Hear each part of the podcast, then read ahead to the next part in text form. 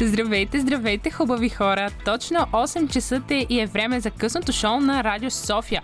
Подготвили сме ви много качествена музика, разбира се, и разнообразни теми. Днес разбрах, че март месец е моят месец и то не защото съм пролетно дете, а защото този месец е посветен на оптимистите. Така че честит празник на всички оптимисти. Първото парче от този час е за вас. Радио София. Късното шоу Селмира Джума.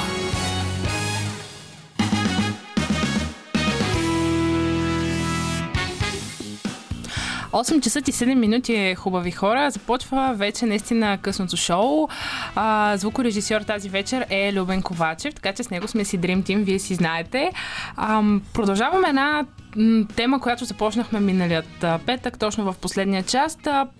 Последния час, породен от един студентски експеримент, който пак така набързо го разказвам, включва група студенти проверяват всъщност дали хората навън биха реагирали на на момче, което а, по някакъв начин малтретира момиче и всъщност а, всичко беше много разочароващо, самите реакции на тези хора. Затова тук съм поканила а, Валентина Димитрова, а, фамилен психотерапевт, която така повече ще ни разкаже какво се крие за този, а, този проблем. Здравей, Валя! Здравейте!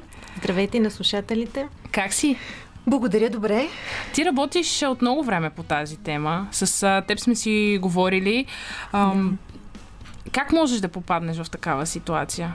Кога го виждаш, че, да кажем, в ранна връзка, да видиш, че този човек е така или всъщност жертвата намира насилника? Това е един много сложен механизъм, по който жертвата и насилника те се, така да се каже, се самоизбират.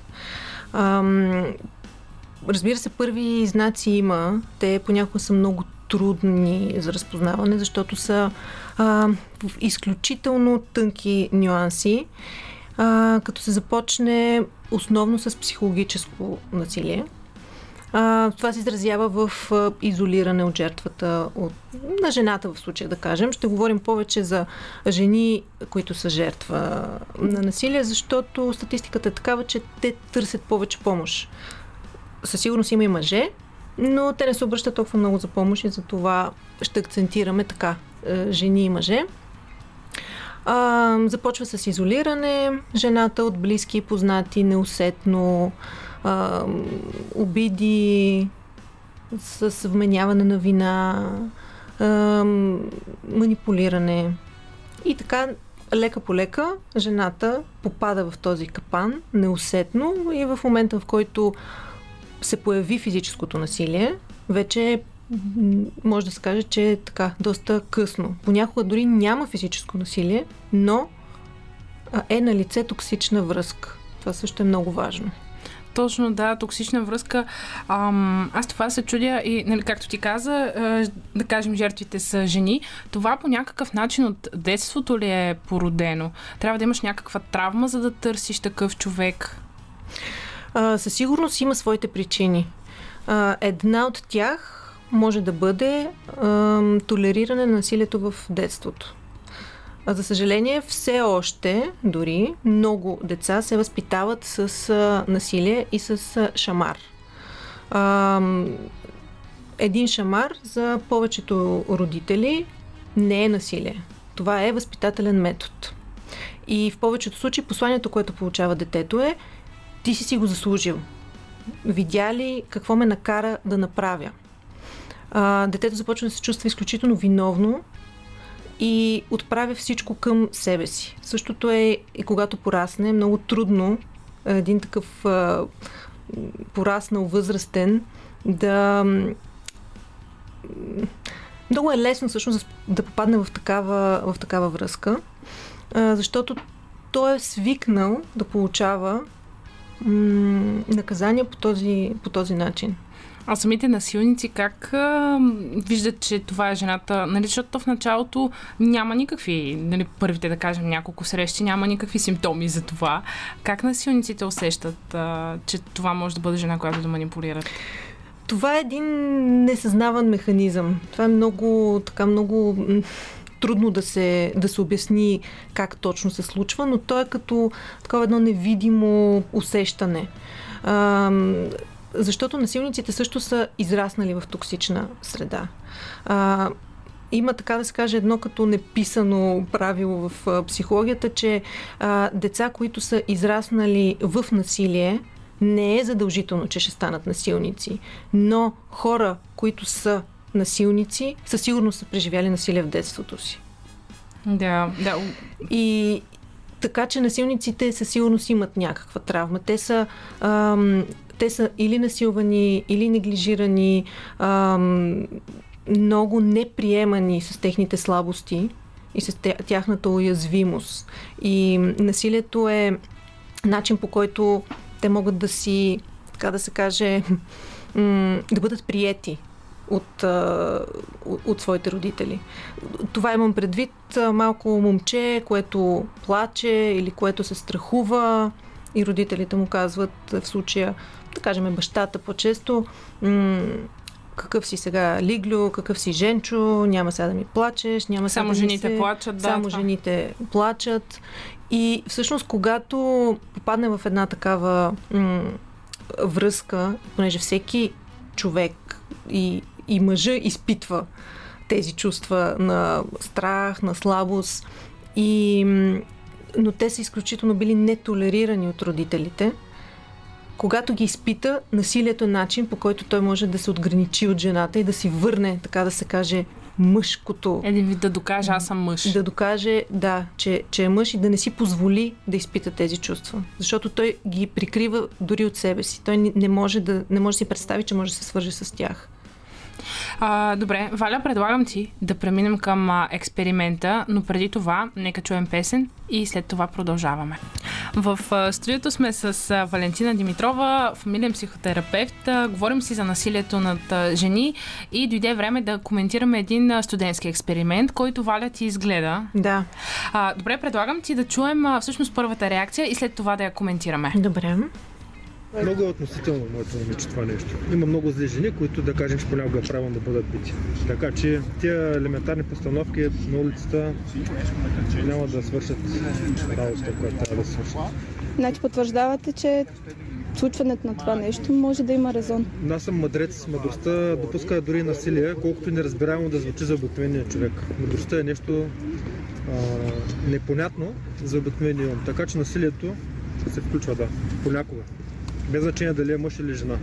Това е истината, съжалявам. Да, разбирам, има, благодаря. Има зли жени, има всякакви изродки, които всъщност насилниците са те, но понякога изглеждат те жертвите. Нали разбирате? Темата е много широка, мога да ви говоря много, обаче ще остана неразбран, защото само като ви гледаме ми е ясно. Не е гледната точка абсолютно правилна. Да, нали? Всяка гледна точка може да е правилна. Абсолютно. Да, иначе, иначе бих защитил една жена много пъти, бих рискувал да ме смачкат, нали, но в същото време бих и подкрепил до това, който е. Би, според зависи от случая. Зависи от за човек е жената, каква реално е ситуацията. Това, че, нали, аз също имам нещо джентълменско в себе си. Нали, мек чек съм добър съм, нали, това произлиза от любовта в мен, нали, обаче просто осъзнавам, че има жени, които са да не се забой, то трябва да е нещо по-тежко. Че живота е по-жесток, отколкото всъщност трябва да го да, представям. Не, в, в, в, самата жена твърде често забелязвам ужасни такива... Като характер? Уж, като характер, ужасно коварство, а, жестокост, твърде често крайна жестокост а, и в мъжете също, разбира се. Но да. жените, нали, като представители на нежния пол, трябва да имат нещо, нали, да бъдат красиви като цветя, обаче не винаги е така. Тъй, че Въпросът е наистина много относителен. Може ли да питам само още един въпрос? Да. Доколко смятате, че може да повлияе върху здравословното състояние системно насилие? Може много да повлияе. Дори обидите. Обидите могат да повлият повече от ударите, защото това е негативна енергия, която се натрупа в човека. То това е навсякъде с всички хора може да се случи. Но ударите всъщност не са както, ако речем, че мъже би жената, ударите му да, да не нанесат чак толкова тежки поражения, колкото да. омразата. Но то това е двустранно, също от жената към мъжата. И че, да. а, аз също в детските си години съм бил тормозен. А, не само аз, много други хора. И съм, сега след години съм нали, наблюдавам нещата в миналото, виждам как омразата се натрупва в мене като една тъмна енергия и това нещо се е отразило на характера ми. Но в същото време ме е направило, това нещо ме е направило и по-цялостен. Тоест аз не съм само нежният човек нали, с мека китка, нали, така да се изразя. По-цялостен съм. Имам в себе си едното и другото. И любовта и омразата. Това прави човека по-цялостен. какво ще отключи. Да, зависи какво ще отключи. Отделно аз съм човек, който обича истината, а истината прави човека цялостен. Тоест и двете неща okay. могат да се проявят в него. Нали, вече според, зависи как човек избере да се, а, да се прояви, нали, ако е разумен човек, би, би избрал да кажем с добро, нали, както аз най-често. Но съдържаме другото, защото истината съдържа всичко, тя абсолютно понеже има нали, такова схващане, човек трябва да бъде само добър, само миролюбив, нали, толерантен, да приема всяко зло. Това е абсолютна глупост, това е стратегия на злото срещу нас хората, която има за цел да интегрира злото сред нас, да накара да го приемем, да бъдем толерантни и така злото се прокрадва, се промъка по един мирен начин и завладява. И се превръща в насилие в крайна Да, в, в последствие се превръща в, в насилие, в изключителна жестокост, в гавър с човешкия дух и такива неща. Да. А, всъщност ние с Валя вече започнахме да коментираме а, самия човек. Ние не знам кой е, как се казва. Нали, напълно анонимен е този а, студентски експеримент. А, Валя, какво ще кажеш за този човек? Много така изключителен, дори Любен се намеси в нашата дискусия, докато да. слушахме.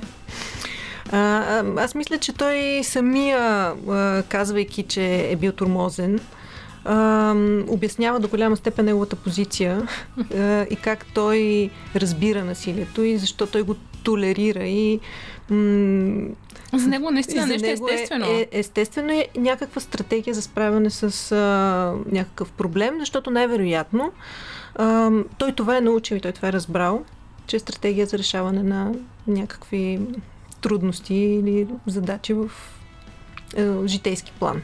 На мен ми направи много голямо впечатление отношението му към жените. Тоест има два вида жени, които са като цвете или добри и други, които са изродки. Mm-hmm. За този човек къде е границата на това нещо? Една жена, ако го слуша е добра, а когато примерно нещо му се противопостави, тогава става изродка.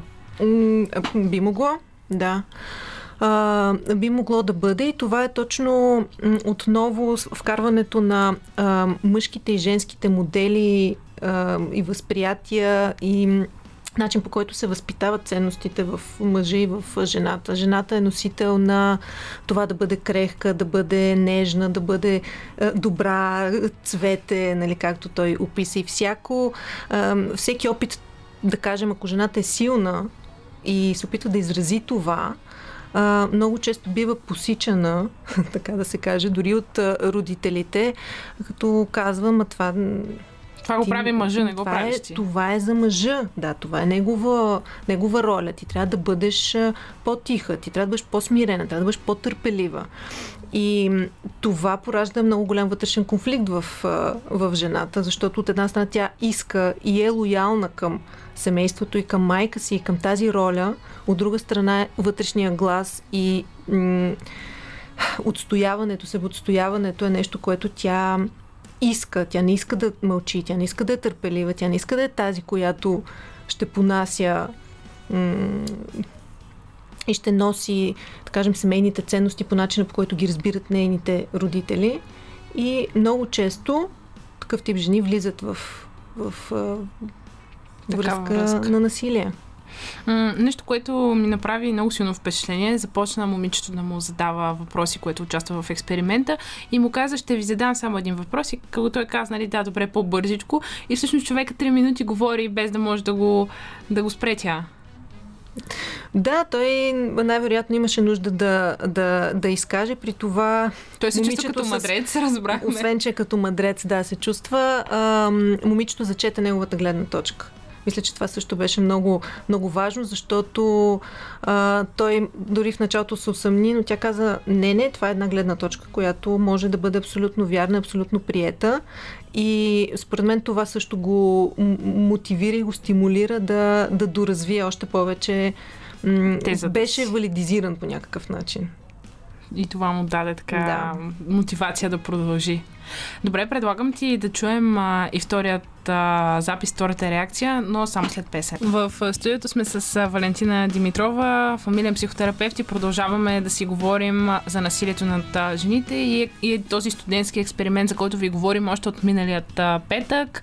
А, остана ни да чуем втората гледна точка, която обаче е на жени. Предлагам ти да я чуем и след това, как се казва, направим а, пълна аутопсия на този експеримент.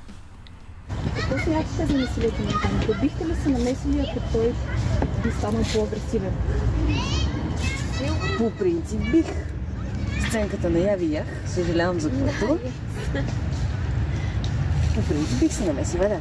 А смятате ли, че насилието, било то вербално или невербално, може да повлияе много върху здравето на? Абсолютно смятам, да. Особено вербалното. За мен може би е по-страшно от физическото.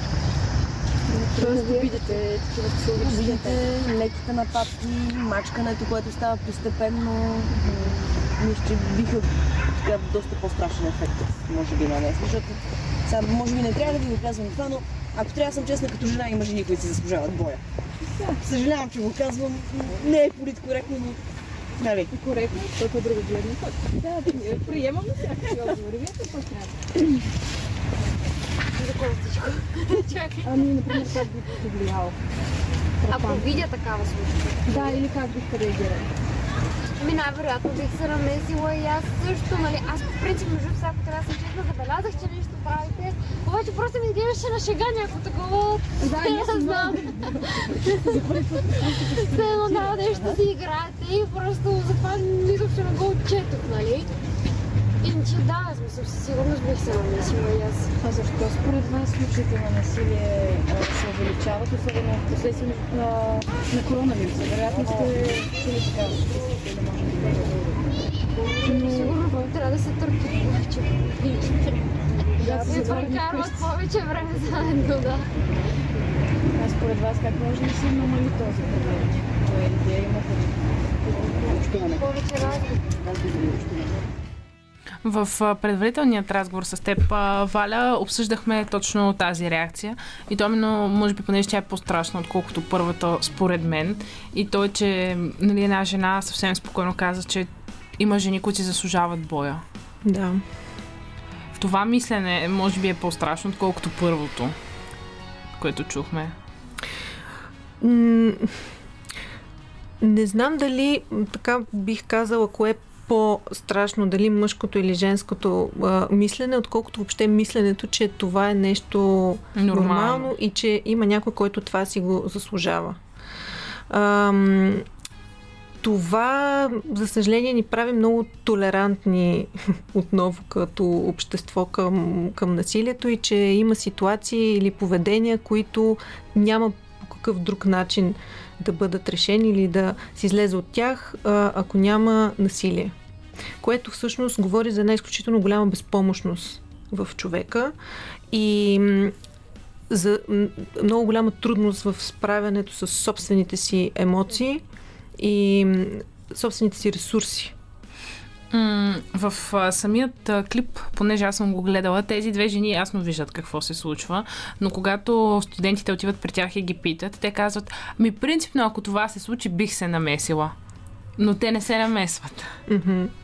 Еми да, тя и жената казва, принципно бих се намесила, но също времено знам, че има, вярвам, че има жени, които си заслужават боя. А те как го преценяват Така че това? това е пак едно такова а, отново обществото м, а, така малко социално желателно поведение.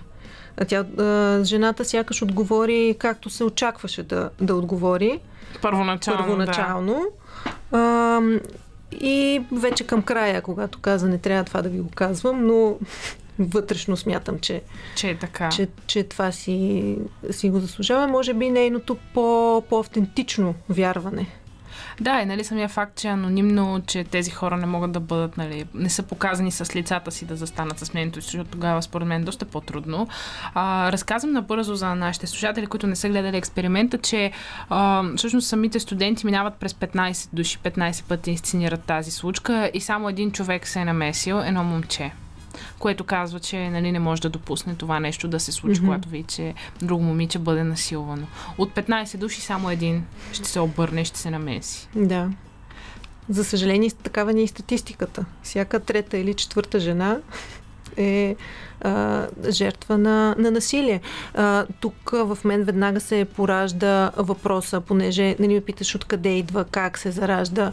А, ако си представиш една майка, да кажем, или баща на улицата а, да а, бие детето си или да го, хайде да го удари, да го дърпа, да почти абсолютно никой няма да реагира. Всеки ще каже, че това, това е, начин е начина, това си е между тях двамата. Това е начин по който той възпитава с детето си. Кои сме ние, че да се, да се месим. Никой не разпознава насилието в този акт.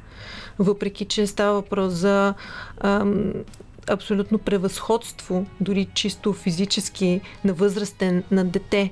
И трябва да бъдем изключително нетолерантни към това а, защото няма как да бъде прекъснат цикъла на насилие и борбата, ако ние непрекъснато продължаваме да възпитаваме децата си по този начин и им даваме послания, че те са нямат стойност, че те трябва да бъдат така подчинявани, че си заслужават боя и, и че това е нормално. И едно такова дете, когато порасне, възрастен и влезне в връзка, то също ще толерира насилието и няма въобще да го разпознава като нещо нередно или нещо Реално в, то е възпитано вредно, с дори. него, нали? За него е нещо напълно нормално. То е възпитано, това е нормализирано.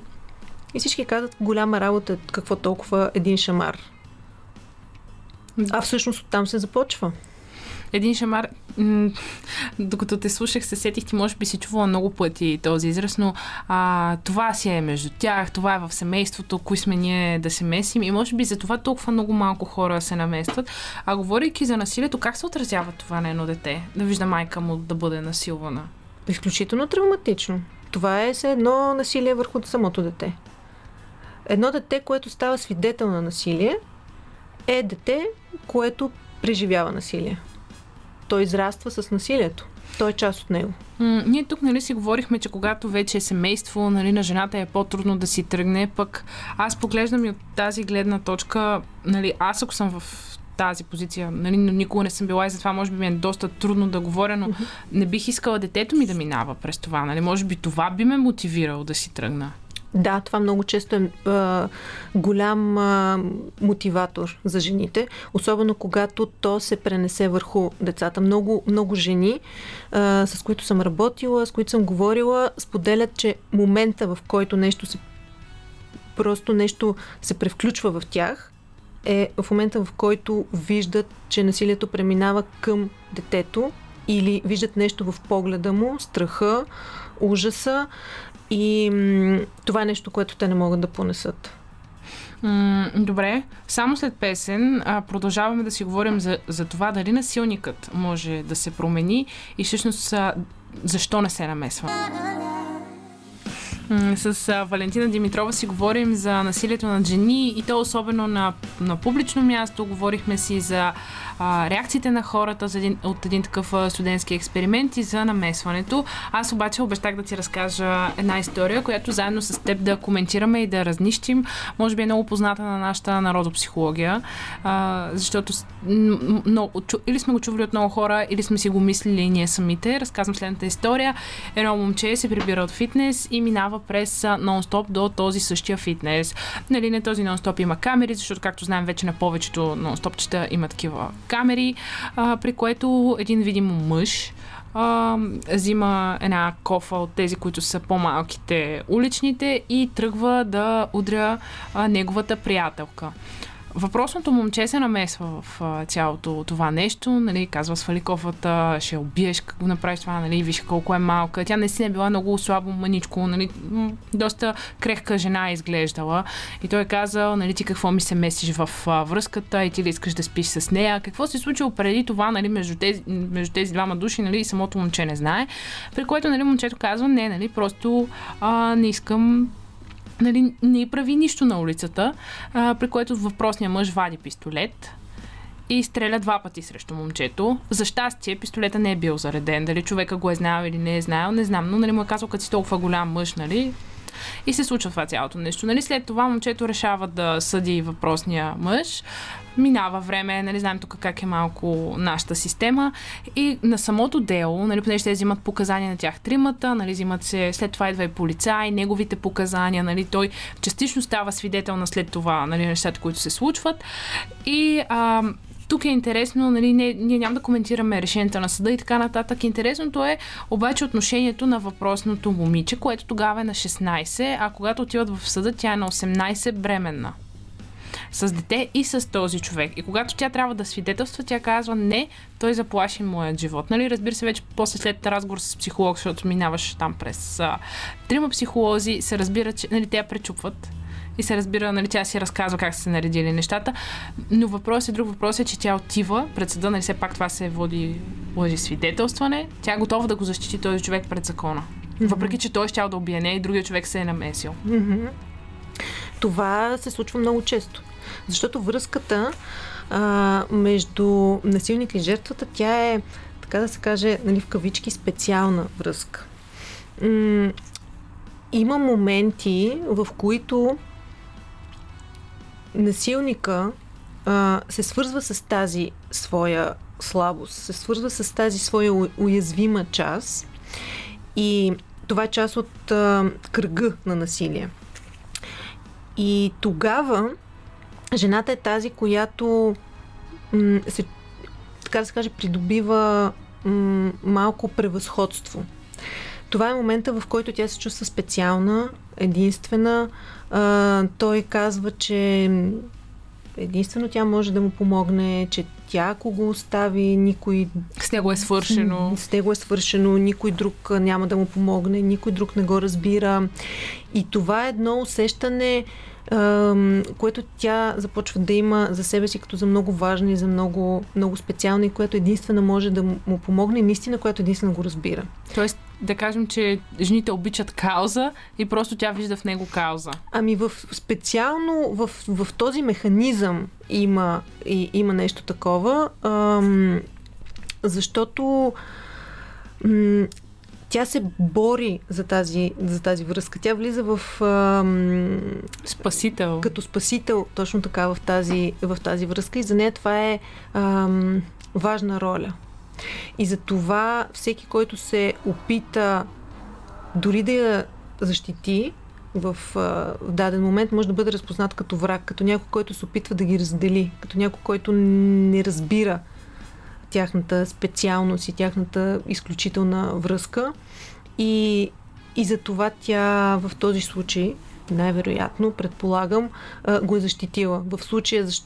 говорим, че тя вече е и бременна, вече свързаността... Тоест, те стават семейство. Те вече, да, стават семейство. Свързаността вече е много, по, много по-голяма.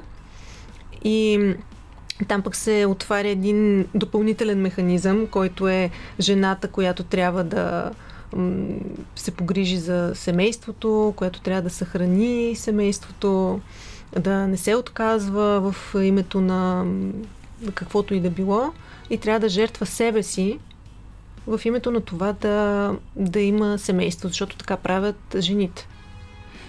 Това, което ми направи впечатление, че тя е много млада. Тя на 16 се вижда с него, човека е на 30 години и на 18 тя вече има дете от него. Нали, да кажем, mm-hmm. че на него си му е времето, нали, защото тук си има някакви стандарти, в които mm-hmm. нали, на човек си му е времето. Той е на 33 човек, който може вече нали, да има семейство, но тя, лично според мен, е много млада. Mm. Да, това е, може би, някакъв а, частен случай. Тяхната връзка така се развива. Най-вероятно той е взел под крилото си, така да се каже, и е. И това още повече пък е засилило това усещане за, за свързаност. Могат ли насилниците да се променят? Ако насилника се е формирал вследствие на м- възпитанието, на посланията и на убежденията, които той е получил като, като малък. Ако той осъзнае, че има а, проблем и ако той иска да го промени, има шанс. С дълга психотерапевтична работа има някакъв шанс, но за съжаление голяма част от насилниците първо, че те не разпознават а, себе си като проблемни, не разпознават, че нещо лошо те, те правят и не търсят помощ. И за това е, и за това е много трудно. Ние за това много пъти може би виждаме, че те не търсят вината в себе си, ами в жертвата. Ти ме накара да го направя, а заради тебе го направих. Да, много, много често така се получава. А в а, твоята практика има ли хора, нали, които се разделят а, в последствие на това насилие и след това да се съберат? Има. Жената много често а, си тръгва и се връща а, многократно понякога. М, дори това е естествен ход преди тя да си тръгне окончателно. Защото това, както започнахме в началото, насилието започва на много малки порции, по много дълъг период от време и в един момент жената наистина е попаднала в, така да се каже, в капана на това да бъде изцяло зависима от мъжа. Било то финансово, било то емоционално. И когато се огледа какво има, ако не е с, с, с него, каква е нейната подкрепеща среда, м- понякога се среща с една огромна несигурност. Няма, няма основа, на която да стъпи. И за нея това да си тръгне е много по-плашещо и много по-страшно, отколкото самото насилие. Може би тук а, трябва и все пак държавата да има някаква роля, да може да помогне на тези жени. Да, той има кризисни центрове, а, които предлагат а, услуги, където жените могат да, да, да се настанят. А, но мисля, че има още много неща, които могат да се Да се доразвият, променят да се променят тази. и да се... Но има, има организации, аз самата съм част от а, такива, които помагат и, и наистина така има успехи, има, има резултати видими а, в това да се подкрепят жените а, да изминат пътя, който следва след насилието. Дълга тема, няма как да обхванем цялата. Има един така последен въпрос. Притесняват ли се тези жени? Срам ли ги е да, да признаят, че са жертви на насилие, че тяхният перфектен мъж всъщност не е толкова перфектен? Със сигурност. Това е една от основните причини, поради които те не, а, не споделят. Освен срама, а, вината също. А, това са много... Вината в какво се корени, че заради нея това се случва? Тоест тя вярва, че тя е виновна. Да, да.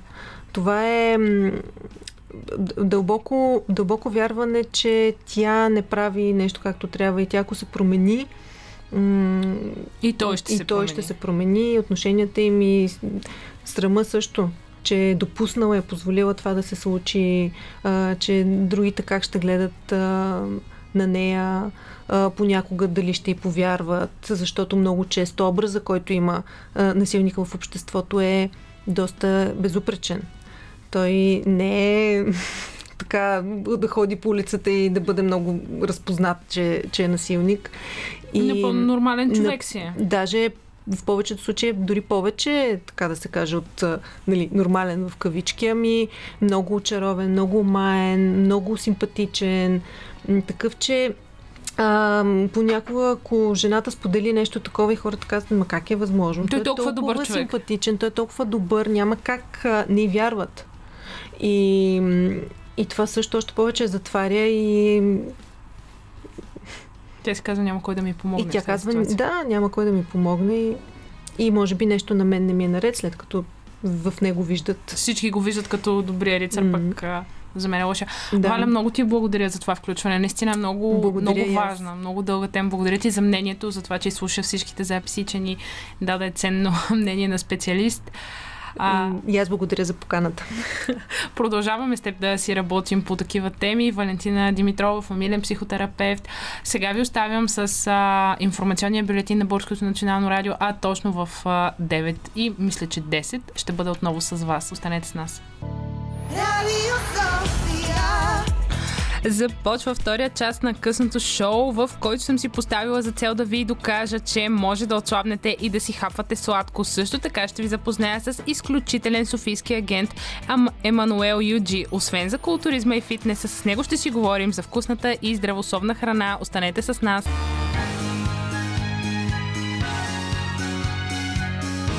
Радио София. Късното шоу. Селмира Джума.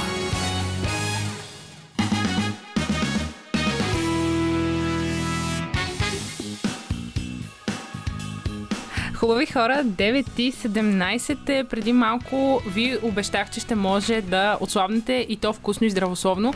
Затова съм си а, повикала така специален а, човек в студиото, Емануел Юджин. Здравей! Здравей, здравей! Как си? Ами добре, в този късен час, а, необичайен за мен нали, да говоря в, по радиото, но съм доста добре, доста добре, благодаря. Защото ти от ранните птици ли си? Да, обичам да ставам рано, а, така да си нагласям деня и всички задачи по-от рано да се, да се свършват, за да може по това време вече да почивам. Така че е малко нестандартно за мен, но пък а, се радвам, че ще може да говорим за хубави неща на хората. А, аз ще ти издам а, нещо, което всъщност ми каза Жаси миналият петък. А, и то е, че ти обичаш да готвиш за хората. Точно така, да. Да, обичам. Пък сега си ми донесъл и бомбони. Съвсем домашни, хелти, фитнес, така че а, много мило, благодаря ти. Ти се занимаваш с културизъм. Искам да, Да. така, да обхванем целият ти път. ще Нека да, да започнем от там. Добре. Как започна твоята история с фитнеса? О, ами аз тренирам от много ранна възраст, така 12-13 годишен тренирам. В началото, естествено, нямах много добри познания, нямах много идея какво правя в залата, но пък исках да се променя, тъй като бях 65-68 кг, нещо подобно, на почти същия ръст като момента, така че може да си представиш за каква разлика става въпрос. Бил си слабичък. Много слабичък бях, направо като сомалиец.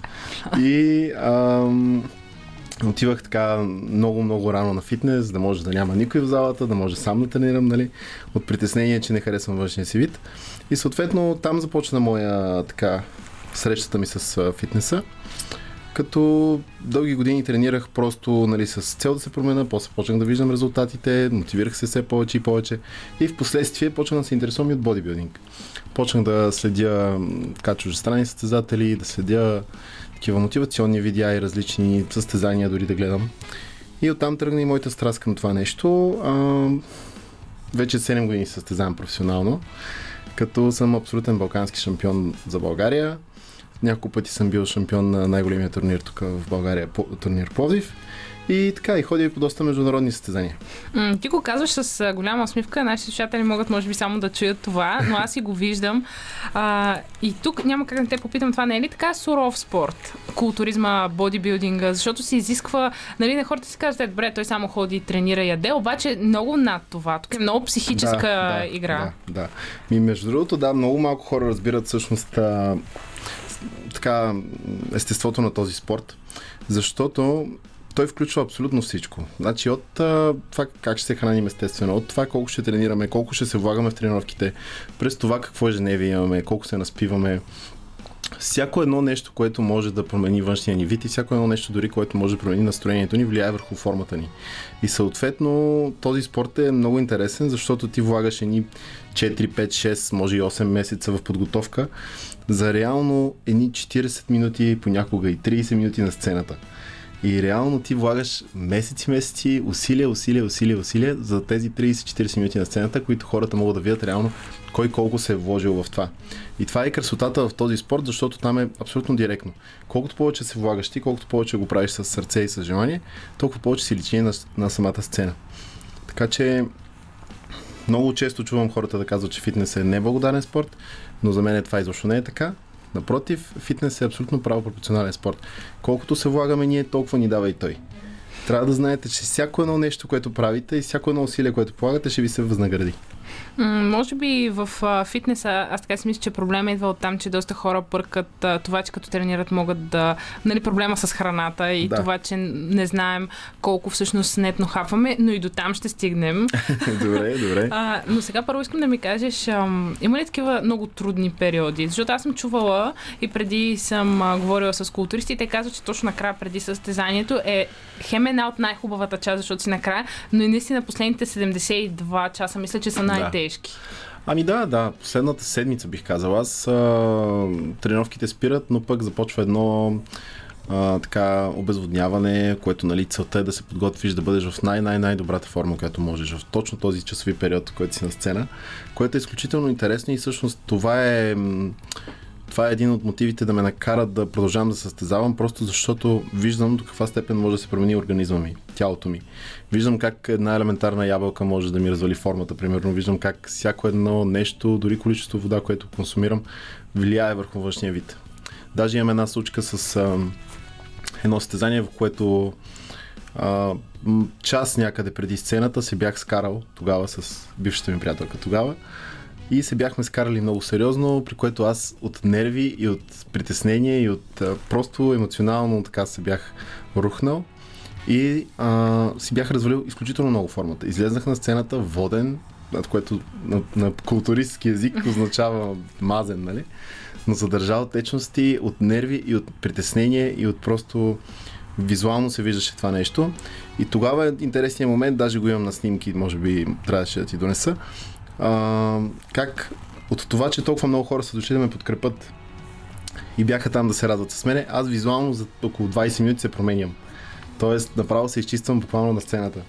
И това го има в снимков материал и е много странно, но това пак показва колко всъщност дълбок е този спорт и как всяко едно нещо си оказва влияние. Аз това си мисля, м, нали, както започнах и в началото, много хора си представят, че това е просто ядене и трениране, но е психика. И О, ти точно това разказа.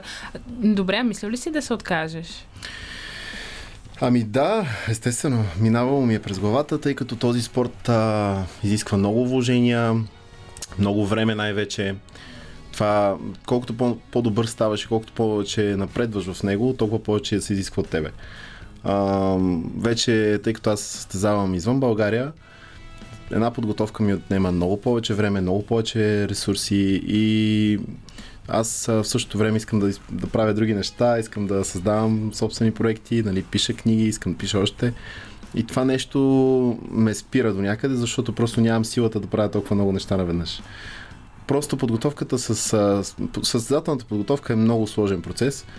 Не казвам, че се отказвам, но просто минавам през различни периоди, в които, нали, съответно, с, след време пак може да излезе на сцена. М, Може би сега ни слушат и момчета и момичета, хора, които искат а, да станат бодибилдери, изобщо да участват там фи- а, фитнес бикини, нали не съм много неясно. а, а, какво ще ги посъветваш? Може ли първо без треньор да го направиш това нещо? Ами какво ще ги посъветвам? То сега е доста модерно да си кажеш, че си бодибилдър или че ходиш на фитнес. Това е доста модерно напоследък особено. Нали, че водиш healthy лайфстайл в а, кавички. А, бих ги посъветвал просто да се интересуват повече, да, да четат повече информация, да гледат чуждестранни треньори, да не гледат само това, което виждат около себе си нали, в а, нашата страна, да се учат повече от а, хора, които са се доказали в спорта и естествено, ако желаят, нали, да го правят наистина професионално, да, да се качат на сцена, да се допитат до професионалисти. Но правейки го, да са сигурни, че човека, който е срещу тях, разбира за какво става въпрос. Защото има много случаи на хора, които решават, че след като имат едно състезание завършено, вече са треньори и започват а, да готвят състезатели, не знаят какво се случва с организма им, а пък това все пак е сложен процес, който е свързан с много-много процеси в тялото и е опасен. Ако не се прави правилно, е абсолютно опасен. Дори едно лишение на примерно мазени валихидрати нали, в, в процес на подготовка, ако не се направи правилно, може да доведе до трайни увреждания, хормонални дисбаланси и различни такива неща, които не са окей. Okay. Но хората не са запознати и си мислят, че може просто да се тренират и да излезат на сцена. Но трябва да знаете на кой се доверявате просто. Това е много важно и наистина изберете човек, който е доказан в спорта. Това звучи доста страшничко. Аз ще ти разкажа една история, която ми е разказал точно фитнес треньор. Да. А, и той, че нали, едно момиче отишло при него, тя так ме завършва 12 клас а, и му е казала, а, имам един месец а, до а, състезание, нали, можеш ли да ме подготвиш? И той е гледал доста, нали, ти сериозно смисъл, Да, да, да. За един месец няма как да стане. Предполагам, това си е дълъг а, процес. Но се връщаме и към а, нещо друго, което ти каза, че от малък се занимаваш с това. Първото ти състезание на колко години е било? На 21. 21. М, добре, тогава не е ли имало, примерно, от твои приятели някакви такива закачки? Добре, защото когато предполагам се подготвяш за такова състезание, ти си нали, на график през целия ден. А, Да, трябва да, да. почиваш. Да, точно така. Ам, и този вид, а, понеже доста хора, които независимо дали в фитнес или в някаква друга своя мечта се влагат, а, всякакви такива социални, нали, да кажем общо прияти, които са нали, като дискотеки, барове и така нататък, ти не можеш да посещаваш, от трябва да се наспиш. Да. Това някога казвали ли са ти го и притеснявало ли те? Чувствал ли се, че ти отнемат някакъв вид социална активност? Ами да, много интересен въпрос, защото това наистина е, го е имало преди. А, даже съм забелязал как а, на много хора им е приятно, им е забавно дори да те ръчкат такива. А, да ходите казват, някъде. «Абе, Айде, айде, нали, дай и аз хъпни си само малко, какво ще ти стане от едно, нали, какво ще ти стане ако хапнеш тук. А, това е нормално, просто хората нямат силата понякога да го направят това нещо и просто това, че не могат те да го направят, нали, упрекват някой, който го прави. Не е проблем, според мен се, през всичко е, аз съм минавал през абсолютно всичко и през пълни лишения. Пре- Преди съм бил изключително ограничен. Имаше период, в който просто ядях месо, рис, месо, рис, салата, нали? Точно както си само, трябва, нали? Само и само това, да, без да пипна дори подправки и такива неща. И примерно, ако а, някой в, а, от урнините ми, примерно, има празник, аз седа в другата стая, гледам да не ям, да не гледам, нали, да не пипна тази храна, да няма душа дори. И съответно, това е било прекалено, но всеки трябва да мине през а, такива неща. Минаваш и виждаш всъщност, а, учиш се от организма си, виждаш реално как ти влияе тази храна, дали толкова нали, ще ти навреди, какво означава това, че примерно ти ще изядеш сега тази торта, какво ще стане, как да направиш така нещата, че да хем да си добре, хем да изглеждаш добре. Всъщност това е и мотива за моята книга. Цялостната идея в тази книга беше всъщност да покажа на хората, че могат да се хранят абсолютно спокойно, вкусно, здравословно и диетично. Но интересното тук е, че много хора правят грешката между здравословно и диетично хранене. В смисъл разликата между я бъркат. Просто здравословна храна има навсякъде. Сега, особено с модерните неща, които се продават в биомагазините и навсякъде с биощандовете, има много здравословни продукти, които са окей. Но за да наречем тези здравословни продукти диетични, те трябва да бъдат съобразени с нашия енергоразход. То не е нещо толкова сложно, то е просто математика. Изчисляваме приблизително какъв ни е енергоразхода и съответно разпределяме храната си спрямо него и спрямо целите си съответно. Но това означава да сме на диета, а не да се храним с чия кисело мляко и овесни ядки. Това не означава, че сме на диета. А, това е тема, която наистина искам да засегнем. Предлагам ти тук да чуем а, една песен и след това Супер. продължаваме. М, Dream Team сме тук. Любен Ковачев е нашият звукорежисьор тази вечер. Дори се шегува с мен сега от другата страна. Тук при мен е Емануел Юджин. Здравей! Пак Здравей, ти здравей. казвам. Да, всъщност той ме почерпи тук с едни страхотни бомбони, които скоро ще бъдат на пазара. М, Така че няма как да не ти кажа, че са страхотни. Говорихме да. си за лишенията, за диетите, за културизма и как започна да правиш такива вкусотии? Ами, всъщност това е много интересно, защото аз а, от много малка възраст с, с абсолютно сам се справям с храната в живота, готвя си сам. А, нали, Предполагам, дори- като си почнал тренировки, тогава е започнал всичко. Ми, даже май малко преди това. Така ли? Даже малко преди това. Значи около 14-15 годишна възраст аз почнах да готвя. И естествено започнах от някакви супер елементарни неща, макарони, такива сандвичи, нали, но в последствие ти почваш все повече и повече да, да се учиш. Видях, че това е нещо, което ме влече, което ми е интересно. А в последствие стана и всъщност сблъсъка с здравословното и диетичното хранене, просто защото спортувах и тренирах редовно. На, да, да отговоря на въпроса ти как съм ги измислям тези продукти, тези неща и рецепти и изобщо като цяло а, хранения. А, това идва от момента на лишение. Когато ти си на диета и имаш примерно 5 ограничени неща, които можеш да консумираш, се чудиш как да направиш от тези пет неща нещо вкусно. Нали? И бях, така винаги съм стигал до моменти, в които, примерно, от една доза протеин, едно яйце и една лъжица встъчвам масло, примерно, мога да си направя някакъв десерт, който нали, да ми е супер вкусен и да ми отговаря на, на диетата и да бъде така нали, нещо, което да задоволи Да- да ти достави удоволствие, Точно да. така, точно така. И това нещо просто се разви малко по малко, все повече и повече. А, тук може би е хубаво да кажа и за участието си в Мастершеф. Всъщност идеята беше тогава точно да успея да влезна изобщо в предаването с диетично хранене. Аз изобщо не мислех, че ще стигна толкова далеч, но а, Нещо като мисия, така да, ли? исках просто да направя нещо, да видят хората, че всъщност диетичната храна наистина може да бъде вкусна, защото браунито, което сготвих тогава, беше изключително диетично. Сигурно беше около 140-150 калории На парче. порция, на порция, което е супер яко. И това беше. Това беше идеята. А, ти пишеш книга Направи диетата вкусна. Да, това е първата ми книга. А, каза, че обаче преди малко спомена, че мислиш а, за втора. Да, мисля да напиша, даже работя по този въпрос. А, работя по въпроса за втора книга, която искам да бъде доста, доста по-обширна от тази. А, мисията пак ще бъде, нали, целта и пак ще бъде да направим диета вкусна, но по-скоро тук ще чуем а, странични мнения на различни доктори, странични мнения на готвачи, странични мнения на треньори, които така споделят моето мнение и нали, идея за това как трябва да се храним и как трябва да приемаме изобщо спорта в живота си. Защото много хора правят тази грешка да, грешка да следват някакви точно определени диети, оттам нали, чакат едни резултати, те не се случват или пък се случват и оттам става объркването като цяло. Просто грешна информация. Хората имат нужда от информация как точно да, да постъпят и как да получават резултатите, които искат. Прави ми впечатление, че доста хора обаче вярват на...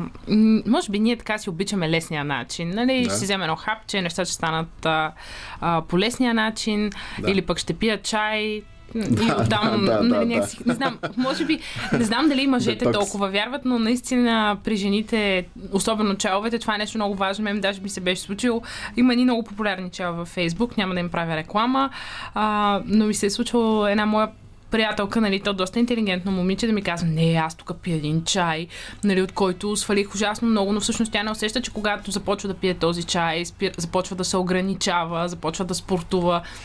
И всъщност ти сигурно Да. пиеш някакви билки, които едва ли ти вредят, Да, да, да, да. но просто не те са Точно така, не е, това, не е това нещото, да, да. Ми много интересно нещо, тук ме подсещаш да кажа, което според мен е доста важно. Не си ли срещала хора, които почват да, да спортуват нещо, да кажем кросфит или нещо, групово занимание или нещо такова, почват да спортуват и си кажат, бре, и от това много отслабнах. Нали, много отслабвам, много работя, и ти. Но, но преди това не е спортувал. Точно така. Или преди това не са спортували, или са правили нещо, което е съвсем различно. Значи, много е важно хората да знаят какъв им е потенциал. Те може, примерно, от, ако ходят на фитнес, да получат пет пъти по-голям резултат. Но, примерно, да са отишли при някой треньор, който не е компетентен, или да са правили нещо, което не е правилно в, в залата, но и, и това да ги е накарало нали, да си мислят, че тя не работи, че нищо не може да стане в фитнеса и че е много трудно, много неблагодарно и много такова. И ходейки на някакви групови занимания, да си кажете, ей, виж, тук скачам, нали, отслабвам, супер много работи. Тоест, това е много важно. Трябва да имаме цялостна информация за това, какво правим. Трябва да се информираме. Как... Задайте си въпроса просто. Колко се интересувам аз какво ям? Вкъщи ли си приготвям храната? Абе, какъв качествена храна ли си купувам най-елементарното, което е? А, колко пъти се храна, нали, колко пъти греша в това, какво трябва да ям. Има елементарни неща, които хората знаят, нали, за пържено, за сладко, за такива неща. Но просто хората не си задават тия въпроси. Много често се случва хора идват, спортуват, тренират, нали, и после отиват да се ядат. Особено преди празниците, винаги го има това. И идват, тренират, те са преди голямото нали, ядене, сега ще тренираме яко. Ме да, Има та- хора, между другото, които умишлено даже свалят килограми. да, за да могат да Да дойдат празниците и да се не ядат, нали? В смисъл, не знам, не знам. Нещата не са чак толкова сложни, просто искат информация, искат желание. Всяко нещо в живота иска желание. Колкото повече желание влагаш и имаш, толкова повече резултати получаваш. М, ти говориш за резултати, ние говорихме за така наречените здравословни храни, които е факт, че вече са много насякъде.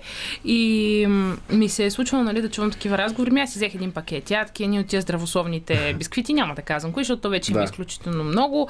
После ядох някакво там кисело мляко и всъщност ти цял ден ядеш. Но някакви здравословни нали, Да, неща. да. А, а пък не гледаме тази калорийна стойност. Да, ами...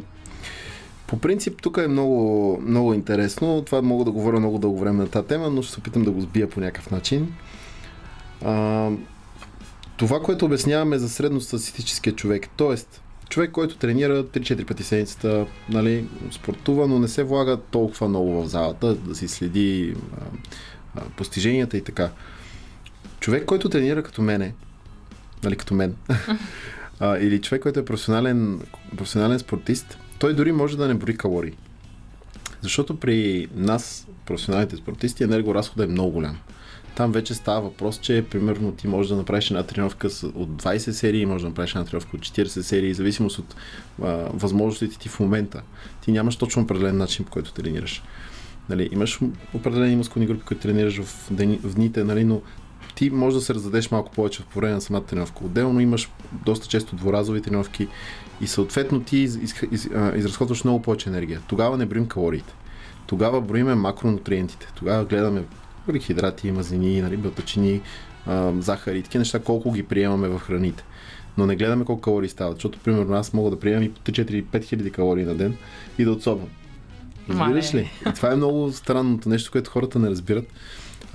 Защо го казвам, че а, нормалните хора трябва да броят калории?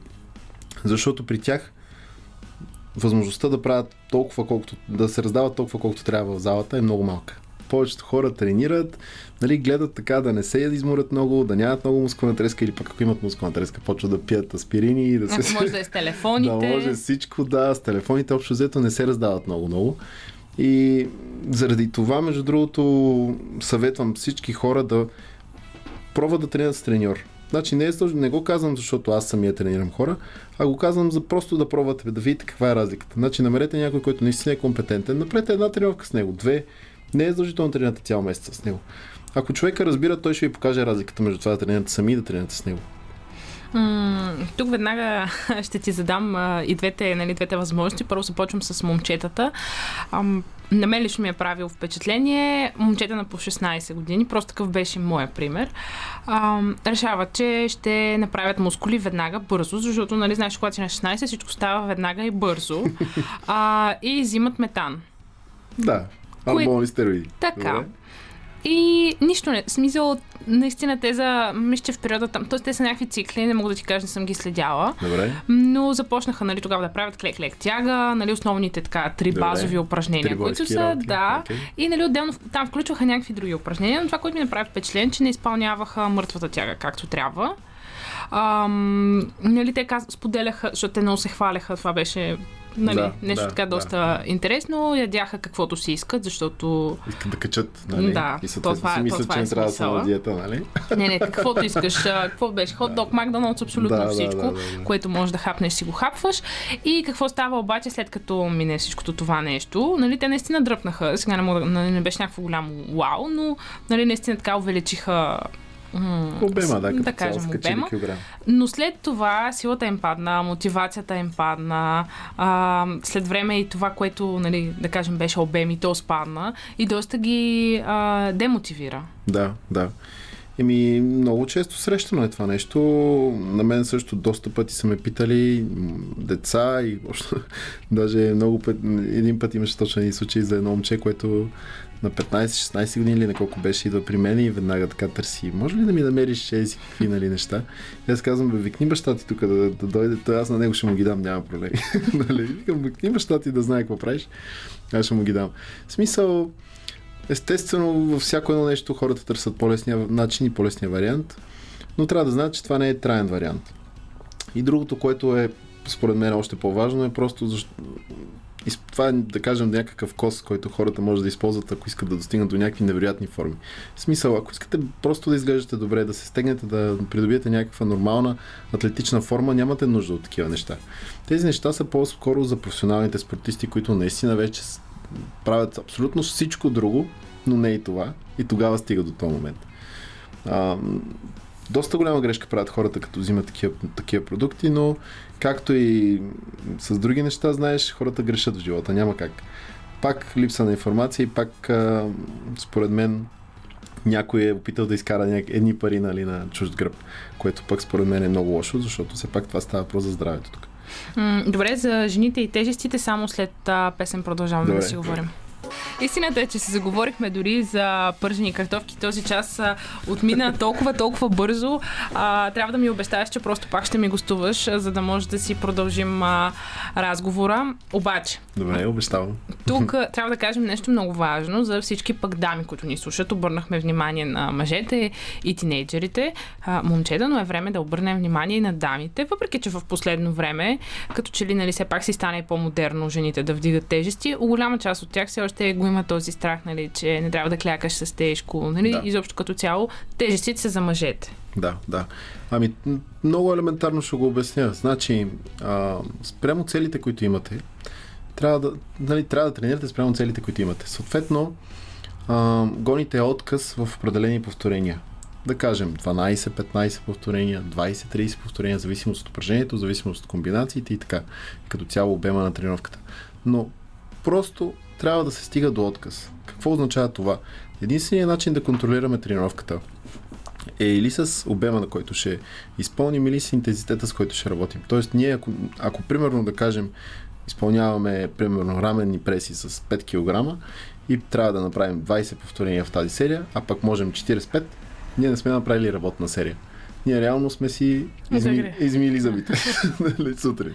Трябва да тренираме спрямо възможностите ни. Това не означава, че трябва да дигаме зверски тежести, но трябва да стигаме до отказ в горе-долу някакъв диапазон, който нали, да бъде спрямо целите ни. Това е единствено. Това е нещо, което трябва да разберат хората и всъщност много, много интересно и грешно разбрано е, че когато тренират тежко, жените ще нали, направят едни огромни обемни бедра и така. Кажи колко е трудно да се направят мускули. Трудно се правят мускули, но трябва да знаете, че ако получават увеличение и увеличаване на обема нали, в определени мускули, това означава, че не са си изчислили правилно храната. Много важно. Много важно, защото ако сте в правилен калориен дефицит, повтарям, правилен калориен дефицит, вие ще сваляте мазнини и съответно, изпълнявайки правилно тренировките, вие ще намаляте обема. Няма да растете на обем. Растете тогава, когато се, или се храните повече, или не тренирате правилно. Ако правите нещата както трябва, всичко ще е супер. нещата, нещата Да, се случват. да, да. А ти в своята практика имал ли си такива случаи на момичета, които се притеснявали? Примерно казвали, си, искам да работя, да кажем, за дупе, за крака, искам да, Да. направя преса. Нали? Това са може би по-така нещата, Да, които се масовите искат. неща, Масовите, да. масови. Особено сега, защото да. нали, март месец идва лятото. Това Да. е основното нещо. И примерно ти им казваш, добре, да кажем, примерно, ще клякаме. И тя ти каже, «Ами аз не искам да клякам. Да, да, да, да. Ами, тук винаги е имал. Имало е много такива моменти. Имал съм дори моменти, в които идва при мен е момиче, което е тренирало кросфит и съответно изградило една зверски мускулеста а, така, Изобщо фигура, физика, фигура, да кажем. физика, да, огромна, широка талия, широк гръб, всичко широко при нея направо, бедрата и бяха като конуси, такива едни. Нали, много, много здрава фигура, но с времето и с годините тя я промени тази фигура, което беше супер, супер яко и супер мотивиращо за мен и за нея и всъщност е, сме много доволни и двамата от този. Нали, но това изискваше много време, защото тя вече изградената мускулатура много трудно се променя. Но често се случва жените да ги е страх да, да дигат тежести, просто трябва да се доверят сляпо на човека, който е до тях и в последствие, като видят резултатите, те сами ще знаят, че не е така. Но пак казвам, тежести нямам предвид 100-200 кг и 50 кг. Говоря спрямо възможностите. Може 2, 3, 5, 10 кг да бъде отказа на някой. човек е различно, различно, е, да. различно е. М- добре. А, така, понеже идва лято. Добре. И със сигурност сега всички ще почнем да правим тела за лятото. Добре. А, какъв, какви три бързи съвета ще ни дадеш? Понеже времето ни притиска. Елементарно, елементарно. Първо, започвате да се движите повече. Аз съм фен на кардиото, както чух, че някои хора не са фен на кардиото, но Нашия звукорежисьор Любен казва, че след 19 никакво кардио, така че... Да. Просто включете две-три кардио тренировки. Говоря за абсолютно нискоинтензивно кардио. Дали ще е разходка в парка, дали ще е сутрин нали, на пътеката в фитнеса. Две-три, ниско, две-три кардио тренировки в седмицата. Абсолютно нискоинтензивно. Започнете да следите храната си. Хранете се примерно 3-4 пъти на ден, но гледайте всеки ден да бъде по едно- един и същи брой. За да може организма да свикне в това разграждане на храната и съответно просто изключете всякакви директни източници на енергия от вечерта, от вечерното хранене. Нали, валихидрати, мазнини, гла- главно се храните с белтачини и съответно гледайте малко от малко да, да смятате калориите и най-вече да приготвите храната вкъщи. Това са елементарни неща, които според мен работят при всички. Видях, че имам още малко време, така една минутка. За това си позволявам да се попитам, има ли а, някой десерт или нещо, което да кажем си позволяваш от време на време, нещо, което никога О, разбира се, аз изключително много обичам храната и се наслаждавам на нея и смятам, че всеки човек трябва да го прави. Все пак а, това да се храним вкусно е част от емоцията, която нали, за мен емоциите изграждат живота като цяло. Така че аз изклю... изобщо не изключвам всички храни. Естествено, гледам да консумирам здравословни храни, т.е. да не са храни, които ми вр- вредят на здравето, но си позволявам и аз сладки храни, позволявам си сладолет, много обичам, нали, смисъл, Сладоледа ли е твоето... Сладоледа ми е може би едно от най- да, така, желаните. Еклери също много обичам. Но пък в книгата има рецепта за еклери, които са абсолютно диетични, така че А, има и ето. този вариант. Добре, благодаря ти много за това гостуване. Аз ти благодаря много наистина. Радвам се, че има интерес към това да се храним и да изглеждаме добре. И това са и всъщност моите вярвания, че всеки човек трябва да се чувства и да изглежда добре. Мисля, че все повече и повече това започва да става популярно, дори и модерно, което може би до някъде не е лошо. А, но така приключваме този час. Останете с а, Радио София, защото в а, 10 точно предстои а, новинарския бюлетин и след това се връщаме отново тук. Хубави хора, време е за третият ни последен час, който по стара традиция е предопределен за студентски теми. Днешната ни дискусия е посветена на странна случка с преподавател или първо впечатление. Михаил Митев вече е тук и с него нямаме търпение да ви разкажем нашите истории и да чуем вашите.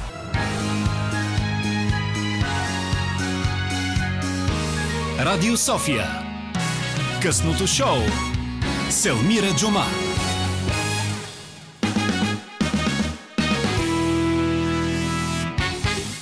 Вие сте с късното шоу, точно така, това е последният един час. Време е обаче да си поговорим за днешната ни студентска тема, а именно първо, първо впечатление от преподавател или интересна случка. А, Миши, ти имаш ли такава? О, имам доста такива истории с преподавателите. А, но може би най- най-интересната история в училище. Една моя преподавателка ми каза, че не мога да пиша, че не става от мен никакъв човек на словото и защо съм жив. О, доста тъжно. Да. И ти след това издаде стихосбирка и показва къде изгрява слънце. да. В общи линии, да. да и, при, мога така смело да твърдя, че това са хора, които са в една система, стара система, където не е позволено да мислят хората, а трябва да мислиш в а, някакви рамки, когато мислиш извън дадени рамки. Това, това е странното, че не можеш, един, един ученик не може да расте и вирее в литературна среда, като въпрос е какво мисля автор и когато си написал нещо по-различно от учебника или от дадено помагало, да ти кажа, ти не ставаш за нищо.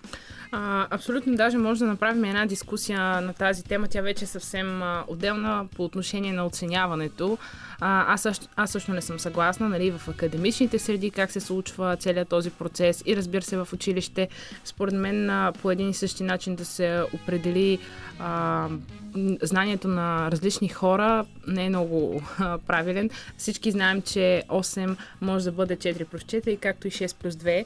По различни начини може да стигне до правилният отговор, не е различно да бъде един и същи. Абсолютно е така и за мен оценките не са метод за показване кой колко знае, защото а, гледайки назад моите съученици, които слава богу вече не си комуникирам с тях, или си комуникирам с една много малка част от тях, те не са мръднали нивото. Не, че аз съм го мръднал до космоса това ниво, Но, но, усещаш разлика. в общи линии петък вечер е, след 23 часа е вече и тяхно, тяхното желание е къде да отида да се напия. А това нещо го, го имаше в а, 12 клас, да кажем. Даже и по-рано, 8, 9, 10 клас. Нали, от тогава започва. И когато се видях с тях съвсем наскоро, преди, примерно миналата коледа, това им беше желанието, те бяха първи или втори курс и си казвам, добре, малко няма ли да пораснете. Някаква градация. Да, то, то наистина, това нещо си ни вълнува все още. Млади сме, не може да кажем, че се отричаме от това да подпинем някъде, някак. Но все пак, ако това ни е...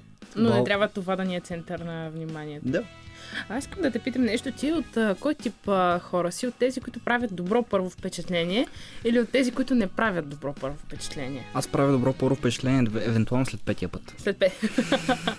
доста, доста добре, защото а, и аз. не, съм, не съм от хората, не знам защо, но винаги първата ми среща, особено с хора, които много уважавам, а, не е много добре показателна за мен самата, но хората след като му опознаят казват, вау, не мога да повярвам, че това си ти. Но наистина някакси първата ни среща, обикновено ми се случват някакви много странни неща. Даже си спомням а, една случка, обаче разбира се, тя ми е разказана а, за УНСС, обаче. Да. Нали, тук а, те вече се носят такива легенди за жалост, но какво да направя? Там ми я разказаха една моя приятелка, тя учеше също журналистика. А, ние заедно завършихме и тя ми разказа за нея. Ние разказахме си нали, истории за това как а, ни вървят лекциите, какво се случва. Нали, знаеш, първите пъти винаги Да, са много да. интересни. И нали, знаеш, че а, примерно студентите, особено от по-малките градове, като дойдат в студентски град, много се радват на дискотеки и се започва понеделник, вторник, сряда, четвъртък, петък, събота, неделя, всеки ден, докато може се ходи на дискотека. А сега по време на локдауна трудно. Трудно, да. Еми, Те май не са в София. А, даже голяма част от хората. Но тя ми разказа следната история. А, влизат те по економика и още нещо на журналистиката. Там, понеже нали се учи економика и журналистика. И са около 70 души курс. И влиза едно момиче, което, нали, очевидно не е с дрехи прилични за университет. Аз мисля, че съм ти разказвала тази история. А, за момиче, нали, с така прилични дрехи за университет. А, видимо, грима е леко по а, размазан и, нали, очевидно тя не идва от вкъщи на лекции, ми идва от дискотека на лекции. Може да я плаква заради бившия си. От тук ще се върна. Ами, не знам, но преподавателя, като е видял, толкова се е ядосал и е казал как може такова неуважение към мен, към предмета, към вашите колеги. Върнете се, изкапете се, преоблечете се и се върнете, ако искате. И всъщност така я е изгонил от лекции. Пък а, аз имам една друга история, вече от а, моя випуск. А, една, на, на изпит отиваме по история на българската журналистика. Да. И подсмихна се, защото и ти си го карал този Да, изпит. да. А, и всъщност една от а, нали, преподавателката, една от моите колежки, беше дошла с а, къса тениска, от която и се вижда пъпчето и много къси панталонки. Мгм. Нали, наистина беше топло, беше втори семестър, юни месец. Но, може би, аз съм тук бях много съгласна с а, преподавателката, защото според мен, когато отиваш на изпит, все пак нали, университета е среда, в която трябва да показваш уважение. И трябва да знаеш къде и как да отидеш облечен. Нали? Има си някакви граници Да, така е. на допустимото, независимо дали е то почтено. И всъщност тази преподавателка за малко беше да не я допусне до изпит, но нали, в крайна сметка допусна след като и се накара, че е невъзпитано да дойде така. М, в ред на мисли, по история на Бълър... Не, по един друг изпит, много интересен изпит, не помня кой беше точно, но имаше пак а, ексцесии по време на преди изпита. Една моя колежка тък му м, закъсняваше поради факта, че, че е карала в бус лентата. И се е хванали катаджиите и те са й казали, добре момиче, нека сега пълна проверка. А, талони, кола, а, изправност, дали, дали се плаща, дали е плащал Влезло гражданска. Да, абсолютно всичко. Тя казва, моля ви, заповядайте ни пари, аз имам изпит. Но не са ги взели парите в крайна сметка. Проверили се си и Проверили тя се, да, да, закъснява заради това. А А, а тя се е молила, тя се е молила от 10 минути и казва, моля ви 50 лева, 100 лева. Те са казали, не, не, няма. Искаме пълна проверка и са и писали накрая акт, защото е карала в бус лентата. Браво на полицайите, неподкупни. Това е много хубава история. Но пък закъсня да изпит. да не е карала в бус лентата. И Тя е бързо за изпит. Ами да е тръгнала по-рано. Да, така е. Нас това ни учиха, че когато си с а, кола, не трябва да бързаш. Така че... На шофьорските изпити, нали? А, добре, с а, Мишо само след малко се връщаме и сме готови вече да чуем вашите истории. Имаме няколко в аванс, така че останете с нас. Продължаваме а, късното шоу. Тук сме заедно с а, Михаил Митев а, и си говорим за интересни случки с преподаватели и първо впечатление. Вече имаме една история. Мишо, ти си записал а, един а, млад студент. А, какво впечатление ти остави тази история? Едно момиче, което остава анонимно, пожела да остане анонимно, но- Разбира се. но гласа и не е променен, когато тя споделя как а, даден преподавател споделя на студенти, че модерните медии започват едва ли не през 15 век, без да се обоснове. О. И това за нея е странно и казва как такъв човек, който води монолог, ще им предаде знания. Абсолютно. Добре, нека да я чуем. За мен странна история е преподавателя да се държи толкова неадекватно и дори да изглежда толкова неадекват, просто да те накара да напуснеш учебната зала от самоуважение. Неадекватно, защото предвид, че заставаш пред повече от 100 души да говориш нещо и имаш самочувствието, че ще им наливаш знание или поне ще им предаваш такова, означава, че трябва да изглеждаш малко адекватно за, за годините, ако трябва да говорим, и за века, в който живееш, а отделно най-неадекватното е това, което нали, излиза от устата на един преподавател. А в случая визирам човек, който твърди, че новите медии са открити през 15 век, като нали, сам не изяснява какво е понятието нови медии и в общи линии те кара да се откажеш от това нали, да го учиш като цяло и да го слушаш, защото той не ти дава нищо, което е практически полезно.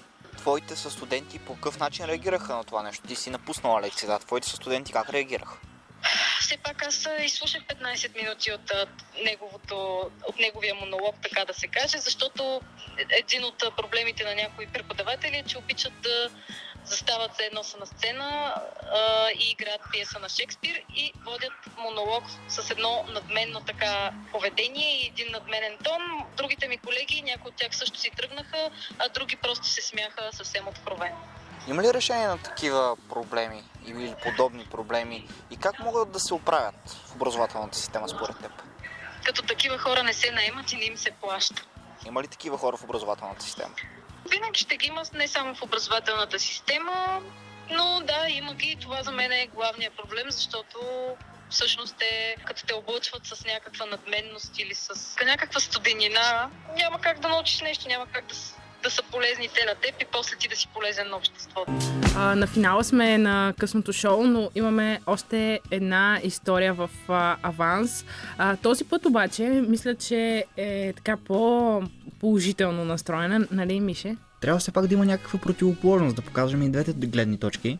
И това момче е доволно, което е много странно, е доволно от, от гимназиалното си образование и от а, студентското си образование. Добре, нека да го чуем. Честно да ви кажа, колкото и налудничево да звучи, нямам някакви такива конфузни случки с преподаватели, било то в училище, гимназия, университет и така нататък. Най-вероятно ще бъде единствени от всички анкетирани, който ще даде такъв отговор, но съм изключително доволен от моите преподаватели за основата, която ми дадоха. Факт е, че всички имаме преподаватели, които много уважаваме и много ценим, защото ние сме това, което сме, благодарение на това, на което те са ни научили. Аз така си мисля. Сигурна съм, че и ти си имаш твоите идоли. Да. А, И приятелства, може би, които си завързал в университета заедно с преподаватели. Това, което си мисля е, че ние голяма част от а, хората си казваме, моя идол е Роналдо, моят идол е някой Стив Джобс, да, гениални хора, не, не, не ги подценявам, но за мен примерът трябва да бъде жив и до теб. А, може да ти е Кристиано Роналдо лидер, на мнение и твой пример, когато си до него, когато му чуеш гласа, когато а, ти стисне ръката. И в случая това са моите примери и така и с преподавателите. Когато ти гледаш някакви онлайн лекции на някого, даже световен учител, а, ти няма да научиш и няма да имаш това присъствие, този спомен, когато ако е до теб, може да докосне, може да ти каже нещо, може да, да се скарате помежду си. Това е живия контакт. А, абсолютно, тук съм съгласна с теб и даже веднага се сещам за няколко имена, за които съм сигурна, че ти ще ме подкрепиш. Като? А, Диляна Кирковска, Да. Ефо, Вяра, аз не знам. Вяра Ангелова, да. Вяра Ангелова. Ефо Ефремов. Наистина Прекрасни страхотни, хора. страхотни Жана преподаватели, да, които се абсолютно, които се раздават и които дават много от себе си и, и заслужават а, ето дори днес да ги поздравим, така че следващата песен е за наистина всички ценни преподаватели, които ние уважаваме. Хубава вечер от нас и до следващия петък.